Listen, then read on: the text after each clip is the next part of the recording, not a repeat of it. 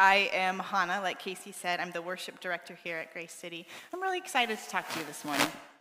I really believe that um, if you're going to spread a word or, or, preach the gospel or teach something you you've kind of heard, it should be something you've been walking through yourself or learned yourself or something you're struggling with because I think a humble heart is the best way to engage with the truth of the gospel and also to spread it. So before we go any further, I'd like to pray and ask Jesus to be in this moment. And I'd like him to be the one speaking and for me to get out of the way. So, Father, would you open our hearts and our ears this morning?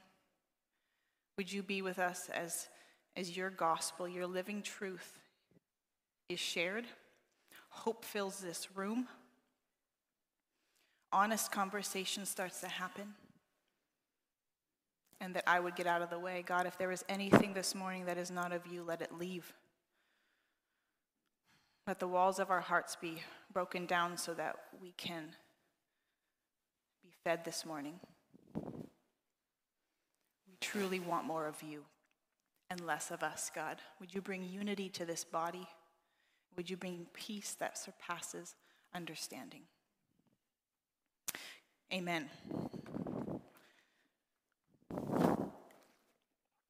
It's going to do that to me every time.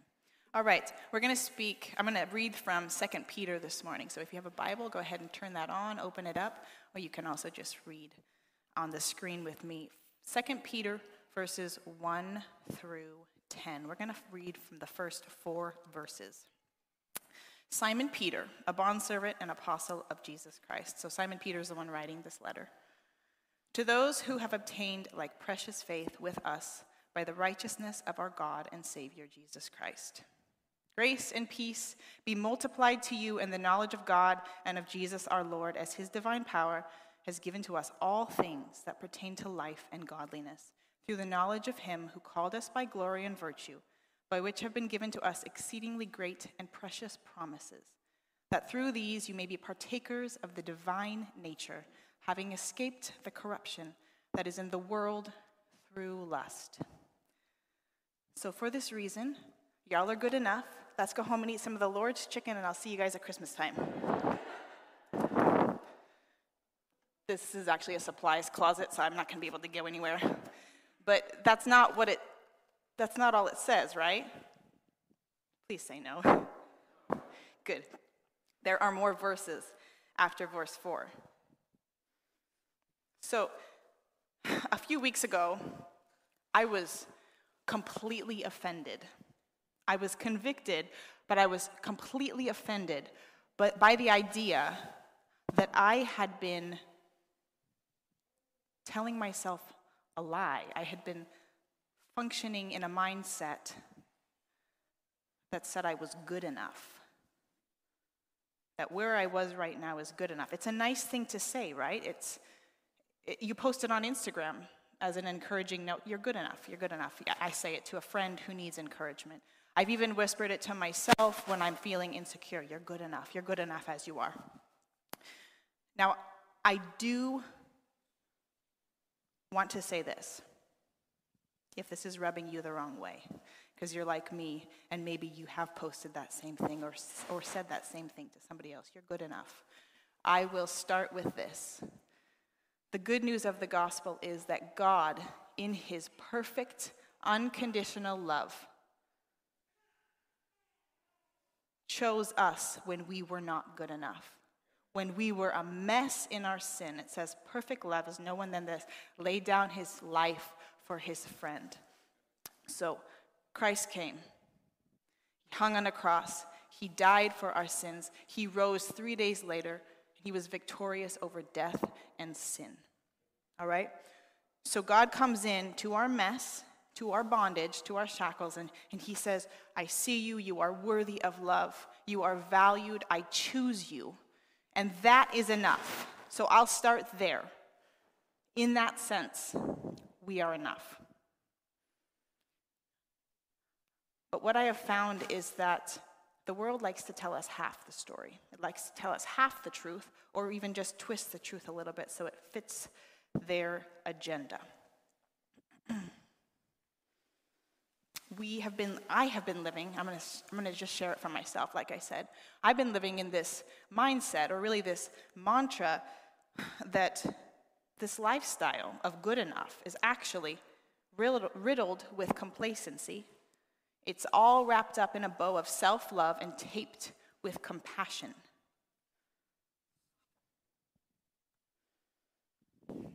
I was offended a few weeks ago because of this, because I thought I was good enough.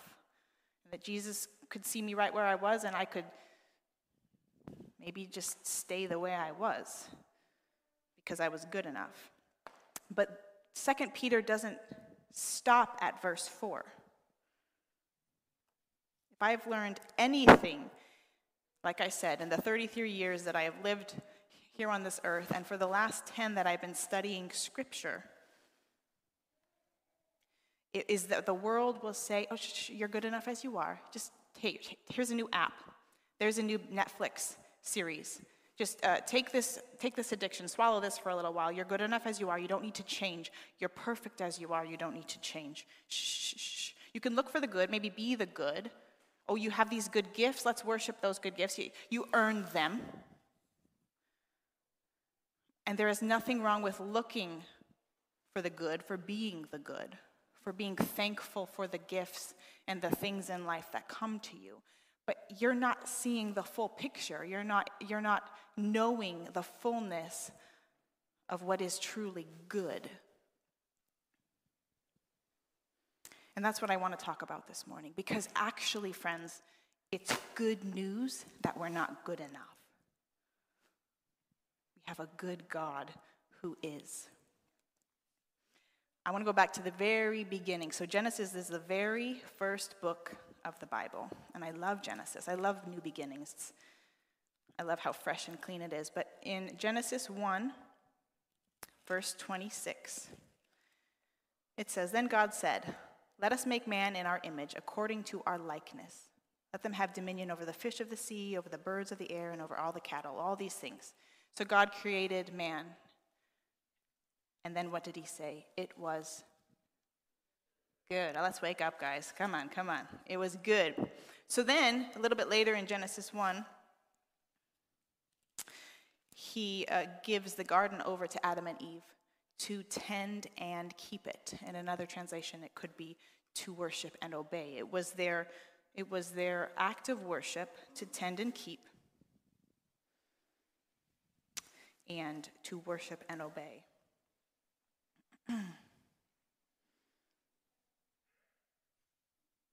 in verse in chapter 3 moving on in, in, in the garden now the serpent was more cunning than any beast of the field which the lord had made. And he came to the woman and he said has god really said you can't eat from this garden? Look at all the trees. Look at all of the, the streams the soils the bird the birds of the air the fish of the sea all these things are so good did he really say you couldn't eat from that tree surely you won't die you know that if you eat that you'll be you'll be like god you'll be in his image.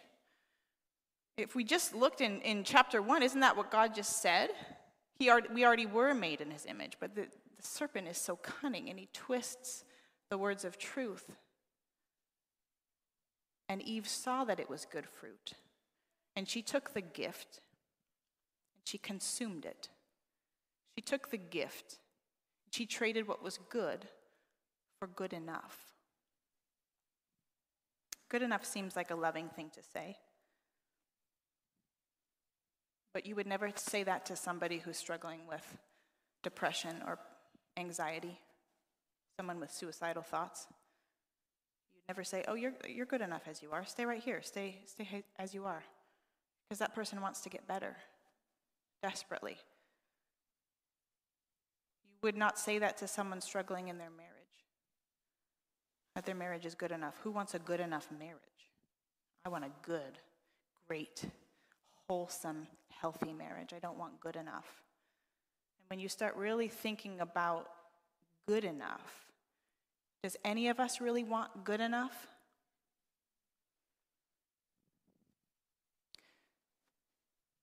When you have to sit with yourself at the end of the day, by yourself alone, there's silence there, and you're with just yourself.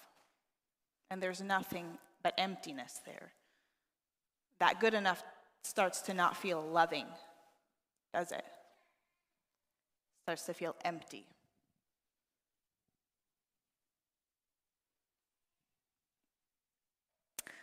But, friends, I'm here to tell you some good news. The hope of the gospel is living and breathing, it's alive. The hope of the gospel is Jesus Christ. The good news is he paid for those sins, he paid for the struggles, he paid for the bondage we were living in. And let's go back to verse 4 in 2 Peter. It says, by which have been given to us exceedingly great and precious promises, that through these you may be partakers of the divine nature, having escaped the corruption, having escaped the bondage, having escaped the sin that is in the world through lust. Peter says God's called us to exceedingly great and precious promises of the divine nature. Divine nature, divine power. What is all this? It sounds a little woo woo to me. Okay? But so if, let's translate this in the Greek. So divine nature is theos fias. Divine power is theos dunamis. What does this mean? I have literally no idea. It was in the footnotes of my Bible, so if you guys are Bible nerds, go ahead and tell me afterwards. But what I do know is that divine power is the same power that raised Christ from the dead. Divine nature is the nature that characterizes God. And here is where it gets radical.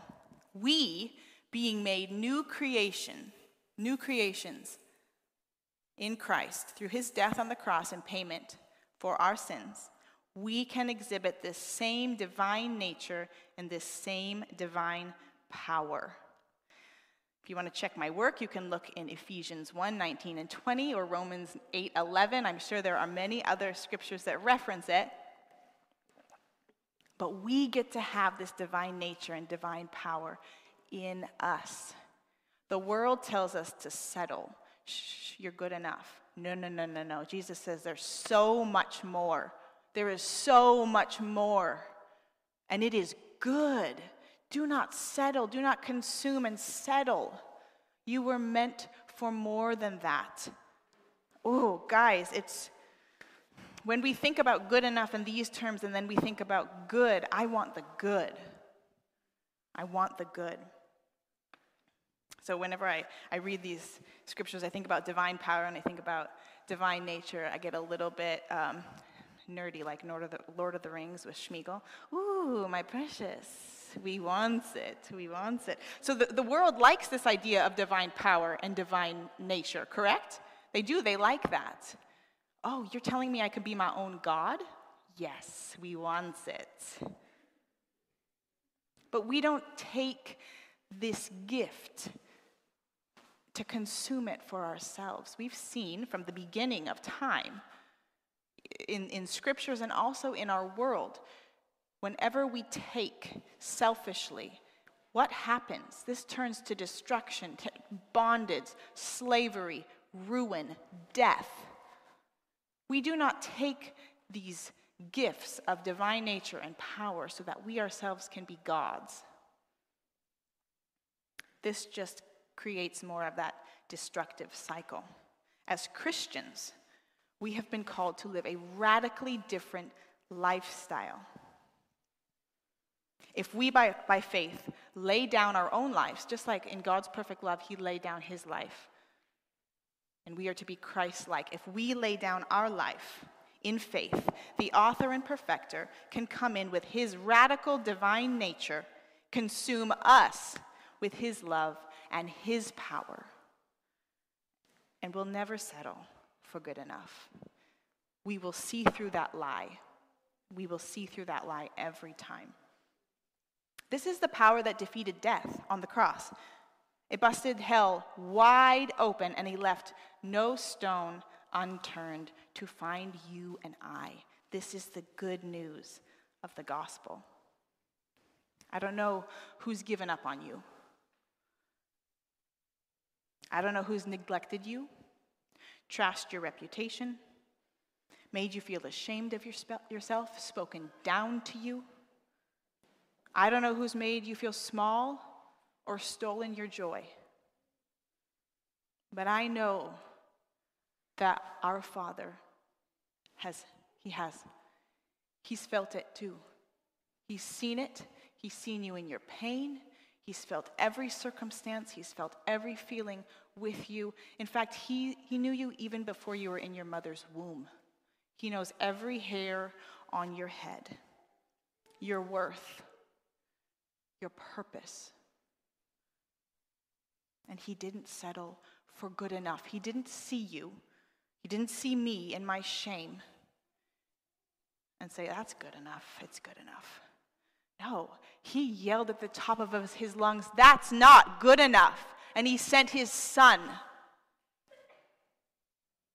to pay the debt we couldn't pay. We can't earn that on our own. We can't work ourselves out of our mess. We've tried, I've tried. I've tried to be good enough, and I always end up falling short. There's always one more rung in the ladder to climb, one more step to climb. Someone knocks you down, you always have to work. How tiring is it to be good enough? In a world of destruction, of absolute chaos, we've been given the gift of forgiveness and reconciliation. We have been given divine power. So radical. And now we have kingdom resources. It doesn't stop at verse 4, it goes on. We've been given kingdom resources. So let's read about those kingdom resources, shall we? Verse 5 But also for this very reason, giving all diligence, add to your faith virtue, to virtue knowledge, to knowledge self control, to self control perseverance, to perseverance godliness, to godliness brotherly kindness, and to brotherly kindness love. For if these things are yours and you and abound, you will be neither barren nor unfruitful in the knowledge of our Lord Jesus Christ. For he who lacks these things is short sighted, even to blindness, and forgotten that he was cleansed from his old sins. Therefore, brethren, be even more diligent to make your call and election sure. For if you do these things, you will never stumble. Why does the world not want us to read those verses? Why does it want us to stop at verse 4? Ah, you were 12 years old. You, you prayed that prayer at summer camp. You're good now. Just go live your life. God's supposed to come in and change you, right? Go, go live your life. It's fine. You do your thing. Stay in your lane. Just be good enough. Here, here you go. Here's the parameters of your scope of vision. No, because our vision is kingdom vision, it goes bigger. And these resources that Peter is talking about are resources that the world can't buy, they can't own, they can't manipulate, they can't manufacture. And that scares the hell out of them. Satan doesn't want us to know that we've got these good resources, we've got these good gifts. We can we don't have to buy into the lies. We don't have to function at just subpar.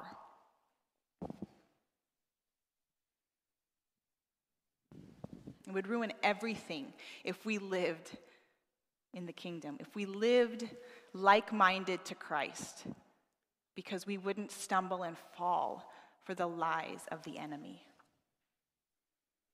Okay, I don't think it's by accident that Peter talks about these resources in the way that he does. It's almost like a step by step. So I'd like to, to talk through them with you in case you're not understanding or maybe need a little bit of clarification with how he's writing about these resources. So in verse, where are we here? Six or five. But also for this very reason, giving all diligence, add to your faith. Faith is the first step virtue. So faith is the very first step. This is the action of dying to yourself and being made alive in Christ. That's the very first step. And, and that's where the devil would like us to stop. I think that a lot of people have faith in something. But we're, we're called to have more than that. Faith in itself is not good enough because there's more. There's more. There's always more in the kingdom of God. There's plenty, and it's good.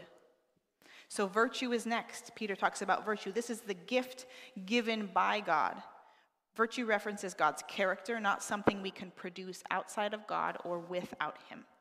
The Holy Spirit in us, remember his divine nature and power, will come in to us.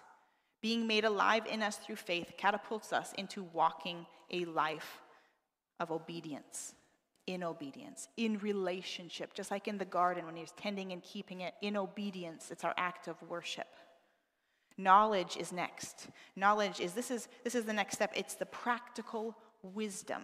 This is studying the scriptures. This is asking questions. This is the, your prayer life consistently every day in the Word, with each other, asking questions, listening, having a heart that's moldable, soft, gentle. Knowledge is learning from the scriptures and then putting it back into action.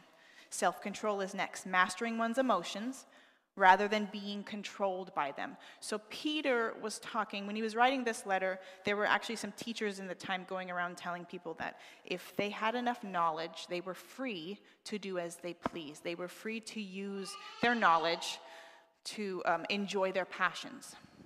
They were free to use what they've learned, and everything else doesn't matter. They can just embrace all their feelings, and they were good to go there. We don't have any problem with that these days Nobody, nobody feels too much of their feelings and just goes with that. But Peter was writing um, to his friends about these false prophets back in that day. Perseverance is next. A person who exercises self control will not easily succumb to discouragement or temptation. Living connected to the source, our Father, the scriptures, living, breathing Word of God, having relationship and walking with Him daily with Him in control of our desires, we can live a full life, abundant, and we'll be able to persevere even when times get tough, even when someone questions us, even when it's hard. Godliness, this is the next step. In this context, Peter is using this to speak about the need for us to be continually aware of God's presence, to be in awe of Him. That's what he's talking about godliness. To awe at his holiness, his sovereignty. It's, it's going to influence every aspect of our lives. When we walk with our Father, he radically changes us. It changes how we think about things. When we are constantly in worship of Him, in awe of Him, we begin to see others differently. We begin to have more grace, more compassion, compassion in God's kingdom, more love, and this will bring us to brotherly kindness. It is closely linked to godliness. In 1 John 4:20 it says if you love God but hate your brother then you're a liar. Love serves one another, it prays for one another, reconciles with, bears with one another. It goes beyond our comfort zone, it goes beyond our front door, it goes into our community, into our world. And the, at the cost of ourselves, remember the very first step is faith, laying down one life, your life, giving up your life. Costs, it costs us everything. But it comes, it moves into true love, God's love, unconditional love.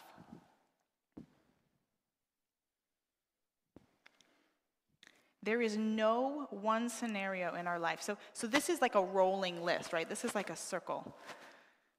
But you're going to encounter new people every single day, right? You're going to encounter new coworkers. You're going to encounter some crazy new person at the coffee shop. You're going to encounter someone on the street.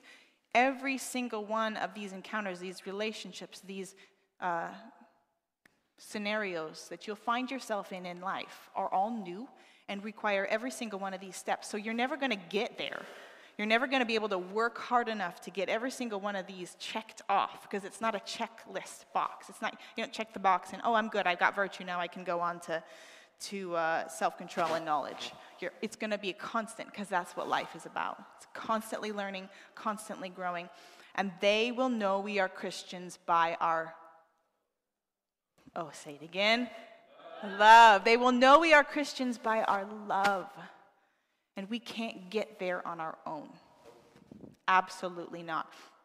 I did not drink or party in high school or college, um, and it was by no means because I was a devout Christian or following Jesus. It was just, I thought I had good morals, and for whatever reason, I thought I could lead people to the rule Jesus that I was following at the time, and that they would be able to see I was different because I didn't party with them. So I was the, the designated driver. I would listen to all their stories. We'd stay up late at night. And I will never forget this. Uh, well, this has changed everything for me. Um, I wasn't walking with Jesus at the time. One of my girlfriends, who was very drunk, leaned over to me and said, You know, Hannah, there's nothing different about you. Only thing is different is you just don't drink. And even with me not walking with Jesus, I, I knew he was there. I think for a lot of us, we know that there is possibly a higher source, maybe a God, Jesus. We're just not walking with him because we don't want to tap into that. We don't want to get messy with that. We just want to be good enough. Don't rock the boat. But it really leveled me for a minute, and I, for a minute, it's changed my entire life. They will know we are Christians by our love. I wasn't acting any different it was no longer good enough for me to just be I mean, you know what I'm you, you know what I'm saying? You guys understanding? Okay, good. I don't need to belabor this. But it really did stick with me. And since then, I don't want any of that anymore because I'm not any different. And if God says that I need to be love, how can I be love when I'm one foot in the world and one foot over here, maybe leaning more into the world than I thought I was?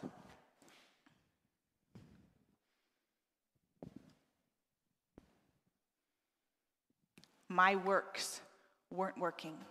And that's when I realized I needed my Savior. I needed to fully embrace what He was asking of me and the life He had called me to live because I needed better than good enough. Because good enough wasn't cutting it anymore. When I was in the, in the depths of despair, when I had ruined every relationship, when I was at rock bottom, good enough was not loving. And I realized that. I needed more than that. And friends, this is what Christ offers. This is the goodness and the hope of the gospel. That we are not good enough, and that should be good news. We need to surrender what we have, which is nothing,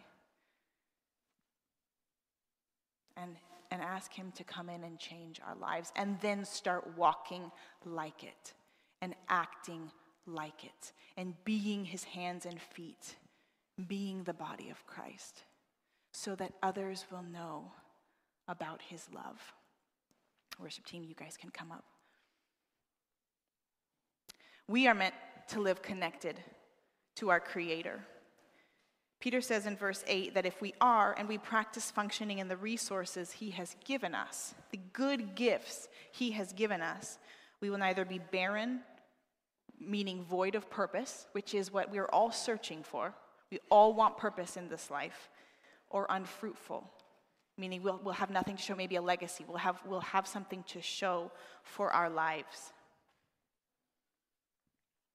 The life we can have in Jesus Christ, the power we possess, calls us to never settle for good enough.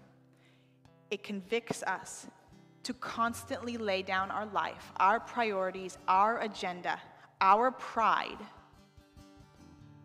and radically love other people. And as we function in these kingdom resources, we will have more grace to extend to one another. As we function in these resources, we begin to perceive the lies that we are consuming. We can see the ways we are trading the good for the good enough. There is no battle that Yahweh has not won. He has defeated death for us. He didn't settle for good enough, friends. I don't know what you're going through today. I don't know what you've come through. I don't know what you're walking in. But I can tell you with certainty the Lord of the battle has already won your fight. Give it up, lay it down, let Him fight for you, and stop consuming the lies that say, you don't need to change. There's nothing better over there. Just stay where you're at. Every lie you've been walking in, every sh- piece of shame, every bondage that has shackled you, He busted it. He broke it. He conquered it. He has shed His light in every place of darkness that we have. And that's good news because we can't do that on our own. His grace is sufficient, His grace is more than enough. It's so, so good. If I can be very honest with you,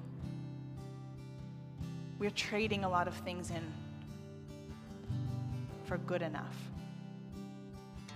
Your need for connecting You've traded the good of our Father's relationship with pornography.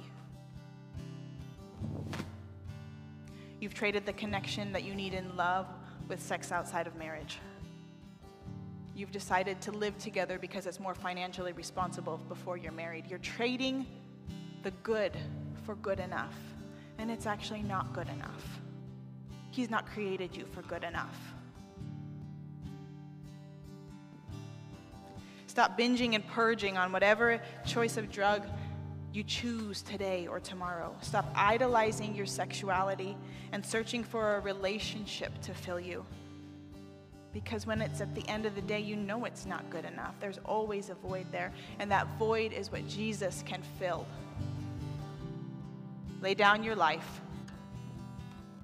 Confess you're good enough to our good Father. Let Him come in heal the broken parts, the void parts, the empty parts. And let's live a life that's worthy of our radical calling. So that He can say, Well done, good and